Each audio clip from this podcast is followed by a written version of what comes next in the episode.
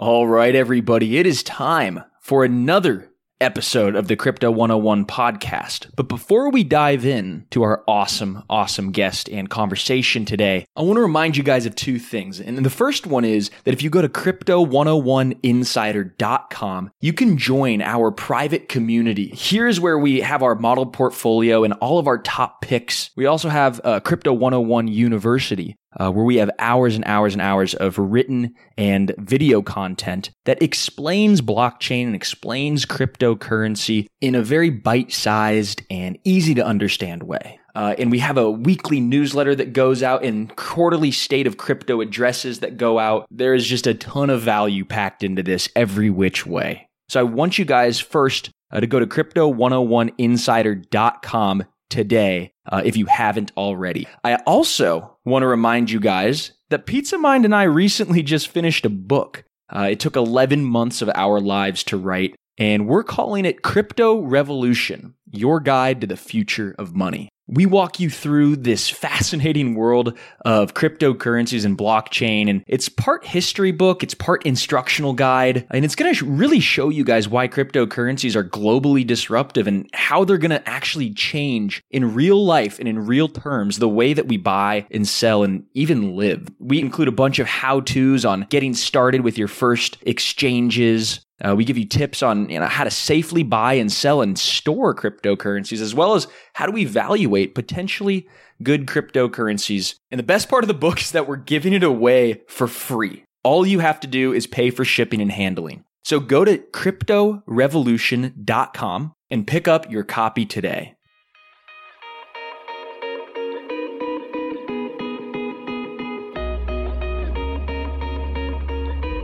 All right, everybody, we are back with another guest. And this one is uh, one I'm just particularly excited about, just because I've been a fan of Terra uh, and this whole ecosystem that uh, has been being built uh, mainly out of South Korea. Uh, and we are also, as far as I know, uh, and we're, we're joined by the founder of Terra, Do Kwon, who's also a Forbes 30 under 30 uh, gentleman and a scholar. Do, uh, welcome to the show. Yeah, thanks for having me on. So, yeah, it's great to be here. I'm excited. So, did I get that right? That that that you guys are based out of South Korea? Uh, yes. Um, well, so I would say about most of the engineering headcount uh, is in Seoul, but um, I, I, would say a decent chunk of the team, about 40 to 45 percent, is in lots of different places in the world. Yeah, that ma- that makes sense. And so, tell us a little bit about your background briefly um, and how you found your way into uh, this new world of finance of cryptocurrency and DeFi. Sure. So um, I studied uh, CS um, in in college, uh, and then I, you know, joined Microsoft briefly uh, as a software engineer, mainly working in NLP. And then, uh, you know, that that got pretty boring. So uh, I ended up uh, leading the company and then starting uh, my own startup working in mesh networking. So basically, the idea was that we developed technology for mobile phones and laptops to connect to each other via Wi-Fi direct and Bluetooth, such that even if like a user doesn't have direct access to the internet, he could still get vicarious access by hopping through a network of other people's phones around them. So we package this into a B2B solution for large enterprises like amusement parks and uh, you know shopping malls and things like that. And then so I uh, so the idea would be that you save a lot of the costs on having to offer uh, networking to your employees and customers.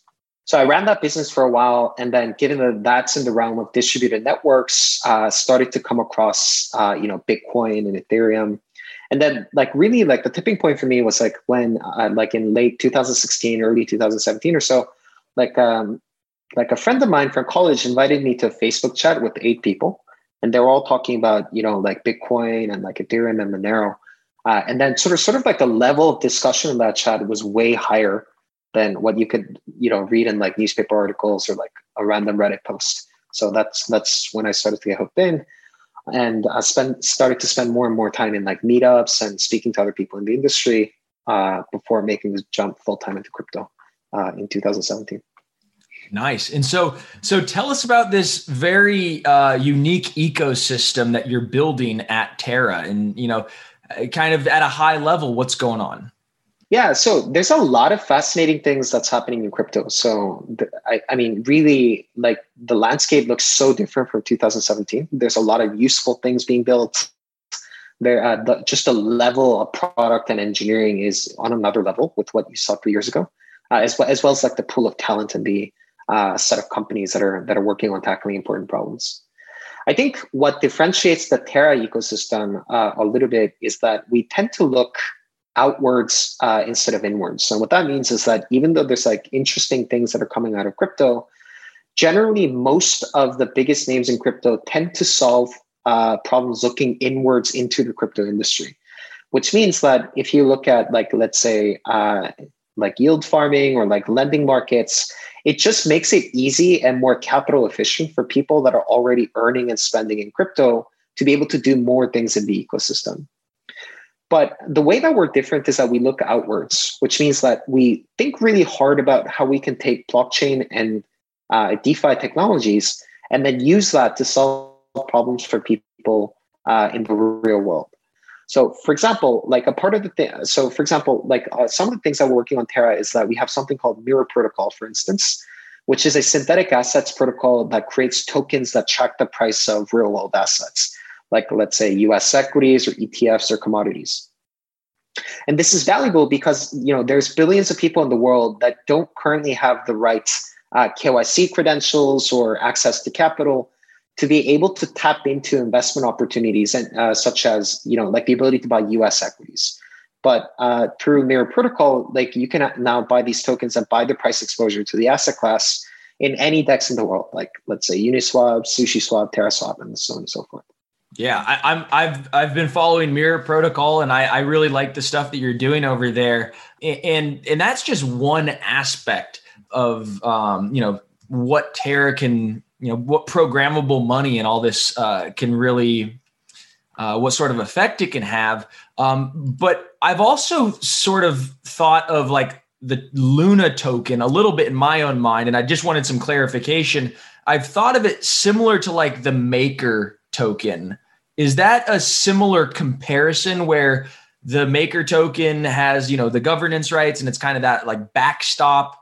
Um, does Luna play a similar role, or, or maybe I should just ask what is, you know, how does Luna work in the system?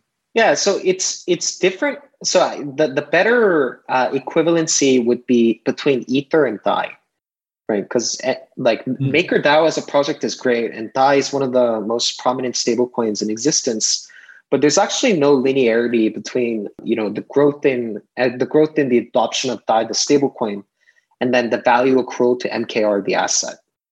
And that's because the reserve asset, the main reserve asset of MakerDAO is uh, Ethereum itself. And then the MKR is just a governance token that sometimes accrues some value, but um, it, it's not in line with the transaction fees or like the market cap that DAI is reaching. Right. So for Luna, it's dead simple, right? So the more that Terra is adopted, the more Luna becomes valuable. And this is because of two reasons.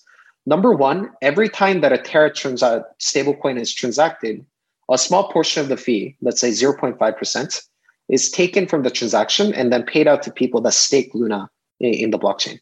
So as Terra gets more and more adopted throughout payments, uh, throughout, let's say, trading, Luna starts to accrue more and more cash flow. So that, that's valuable. Uh, the second thing is uh, Luna, uh, in order to mint a dollar's worth of Terra stablecoin, you need to burn a dollar's worth of Luna, which means that as more and more Terra is minted, Luna becomes more and more scarce. So you can think about Luna as sort of like a equity token in Terra's growing DeFi ecosystem with a ever diminishing supply and 100% propensity to dividend. Wow. That's phenomenal. Yeah, it's more that you know. That's definitely uh, more than I knew, and, and, I'm glad that I asked that question. Uh, it makes me a little bit more bullish on uh, Luna and like that ecosystem that's forming. And it seems like you guys have been just moving a lot quicker than some of the other ecosystems. Can you tell me a little bit about like how your guys' team is like how do you guys how you guys just continuing to push so much code and just develop at such a, a quick rate? Yeah, I mean, I, I, I think a function of this is is that we just have more people than most projects. So as soon as a portion of our projects start to to uh, find product market fit, we generally hire general managers and then sort of spin that out into separate entities so that they can operate independently. So, uh, like everyone under the Terra family of products, probably like 150 people at this point, and then uh, so, sort of, you know, like I, I would say compared to most. For the ones who work hard to ensure their crew can always go the extra mile, and the ones who get in early so everyone can go home on time, there's Grainger offering professional grade supplies backed by product experts so you can quickly and easily find what you need. Plus, you can count on access to a committed team ready to go the extra mile for you. Call, clickgrainger.com, or just stop by. Grainger, for the ones who get it done. Crypto projects were just a little bit better organized with better accountability, better uh, HR policies, and things like that. So we're able to parallelize and ship a lot of products uh, in tandem because it's more of like a collection of you know 10 different startups working on different things sharing common hq resources and uh, and uh, rules. I think that makes a lot of sense. I've kind of always had this question but i never really phrased it. But i think it's kind of going to compare and contrast an ecosystem like you've just described with PayPal, for instance. It kind of tries to solve a similar problem, right? And so that's one very clear like differentiation of of you know a money network like PayPal and a money network like Terra. But could you kind of and maybe it's a gross compare and contrast. Maybe it doesn't line up as well, but it, can you kind of get because people know what PayPal is, and I'm just trying to make that like comparison that there's like alternative money networks like Terra. So could you try and compare and contrast the two? uh, between the money market and, and the or sorry, between PayPal and between mm. like Terra money. Mm. Yeah. So if you, so I, I, think the biggest difference is um, for PayPal, they do a couple of different things. Uh, it's it's largely in the realm of payments, but um, really everything that is happening on PayPal is sort of constrained by two different factors. Like number one, uh, as you get grow, bigger and bigger in, uh, fintech, the closer and closer that you start to converge to a bank. And what that means is that you know all the sort of the sexy pedigree and like the patina that that surrounded the PayPal mafia back in uh, let's say the 2010s or so is no longer there. It's like literally, I don't think there's a big difference between walking into PayPal headquarters in Palo Alto and then like a Wells Fargo branch. Right? Yeah. So, and that's because like you start to get uh, more and more bureaucratic and over-regulated the bigger and bigger that you get in fintech. Mm. So the pace of innovation and the pace that which you you can build is different because uh, just because like you're, you're you're you're sort of constrained the amount uh, by by the amount of legacy regu- uh, regulations and uh, you know uh, appeasing a lot of uh, political factions like you just can't move at the same pace. So that's that's one. And number two, like for similar reasons, as you get larger and larger in fintech, you need to become more and more closed, which means that you need to be more protective of your network, you know, from interoperating with some of the other networks. So you you you need to be anti-competitive to defend your network effect. And number two, uh, because because of a precise reason that uh, you become more and more over-regulated, you need to sort of close yourself off from uh, various different communities. You need to be more secretive about how you run uh, your practices. You can't speak to the same number of people anymore because like you get larger and larger. But uh, which is opposite to what we're doing at, at Terra because we're trying to build up like a mirrored version of traditional finance on top of the Terra stack, right? So we're trying to create payments whereby uh, settlements can only be constrained by the expressivity of smart contracts. We're trying to create these primitives uh, synthetic primitives that track the price of real world assets and then use them as building blocks uh, in, let's say, uh, different types of lending pro- protocols to enable new use cases like the ability to do margin trading on top of uh, equity stocks or like the ability to earn yield on uh, on equities that you simply can uh, do before. So in that sense, like we're able to preserve a lot of the innovative energy and may, remain open to a lot of what we're doing uh, externally with the community. Yeah, that's fascinating. And and since you kind of are on the topic of regulation, I, I'm just curious, like, like how does a product like that get viewed? I mean, again, Terra is, you know, it's it's multinational, it's intercontinental, all that kind of stuff. But having a pseudo, like you know, having something that just mirrors a security in that create that means it, it's not a security. Like, can you kind of talk about the dynamic that's at play here? Yeah. So the answer is quite simple. This only works if you try to capture no value for yourself. So it only works if you're selfless. So what we did when we launched Mirror is that we uh, created a governance token called MIR, which most project teams would either choose to retain for themselves or sell to investors or uh, you, you know sell to the community in the open market. But we kept zero pre-mine for the team. And then we gave all the tokens away to various people in the community, like people that hold Uni tokens, people that hold Luna, uh, and then so on and so forth. So um, it, even if Mirror does well, like nothing really happens to me. Like I don't, I don't benefit uh, financially in any direct sense. Um, so you know, like in in open source networks like Terra, you're starting to see really amazing things. Like if you sort of enable the ability for people to collaborate on a set of problems, then you see lots of altruism, like you know, giving away assets and not having to take direct upside, and that's what we've done right? So it's really hard to regulate when you don't control the network that's being built out. And if you look at Mirror, most of the development is in the hands of the community now.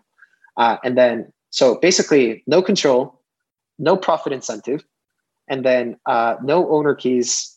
And yeah, and after that, like you can't really blame me for writing some code, right? No, I, I think it's really cool and, and it's definitely unique. And I think that, you know, I actually I wrote a newsletter last week, maybe it was two weeks ago, and part of the portion of the newsletter was on Mirror because it was the only protocol out there right now, with maybe the exception of uh, UMA or, or whatever. Uh, but but but it's pretty much the only protocol out there right now that is doing what you're doing, and I think it was a perfect time uh, for this whole GameStop and these centralized brokerages. Um, you know, going completely like completely cutting access off to certain uh, stocks, right? You know, 50 stocks got halted trading on some of these different brokerages. And for a system like Mirror to exist, like for a system like Mirror to exist in the face of all of this scandal was like to me the most powerful thing in the world. So I was like, oh, I'm going to dedicate my newsletter to this today. And and it was just such a like a drastic like eye-opening moment was like sometimes we think in crypto like oh we're building these pro- these solutions. And then people say oh it's not a problem. You're just building a solution for not a problem. Like stop. And it's like no these are problems. They just haven't been excavated yet. And so finally one of these problems really did get excavated and you know uh, people lost access. And so I really do think that you know the mirror protocol has, has so much potential to change the the way capital flows around the world. I mean, you guys are doing a great job.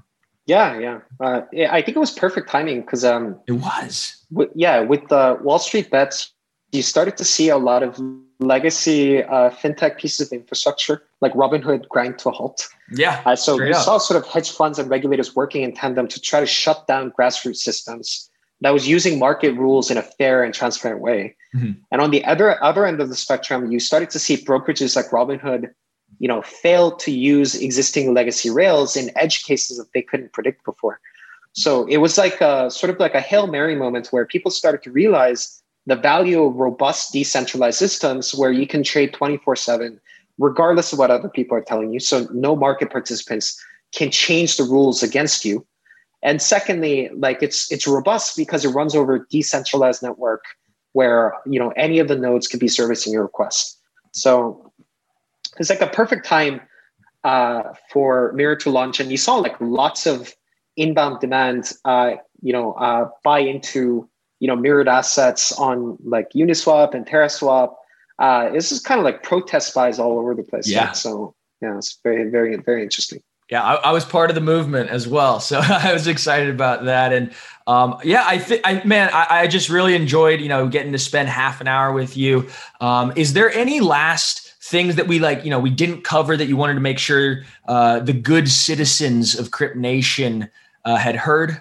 Yeah, so uh, we work on you know payments. So uh, and then we work on you know uh, investments and synthetics through Mirror.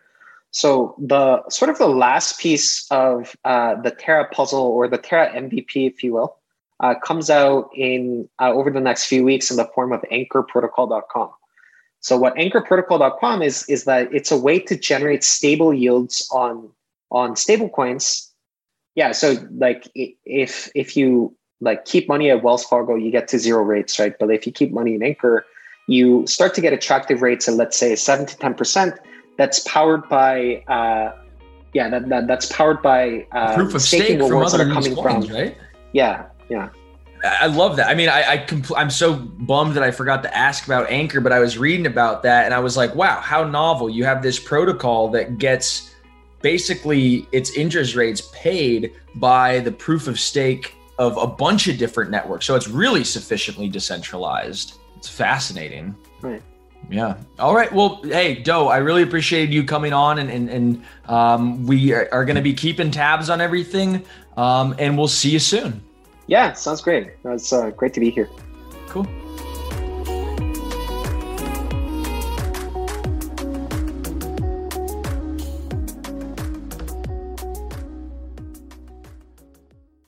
You know how to book flights and hotels. All you're missing is a tool to plan the travel experiences you'll have once you arrive. That's why you need Viator. Book guided tours, excursions, and more in one place. There are over 300,000 travel experiences to choose from, so you can find something for everyone. And Viator offers free cancellation and 24 7 customer support for worry free travel. Download the Viator app now and use code Viator10 for 10% off your first booking in the app. Find travel experiences for you. Do more with Viator.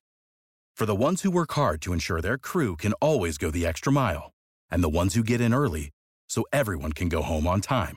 There's Grainger, offering professional grade supplies backed by product experts so you can quickly and easily find what you need. Plus, you can count on access to a committed team ready to go the extra mile for you. Call, clickgrainger.com, or just stop by. Grainger, for the ones who get it done.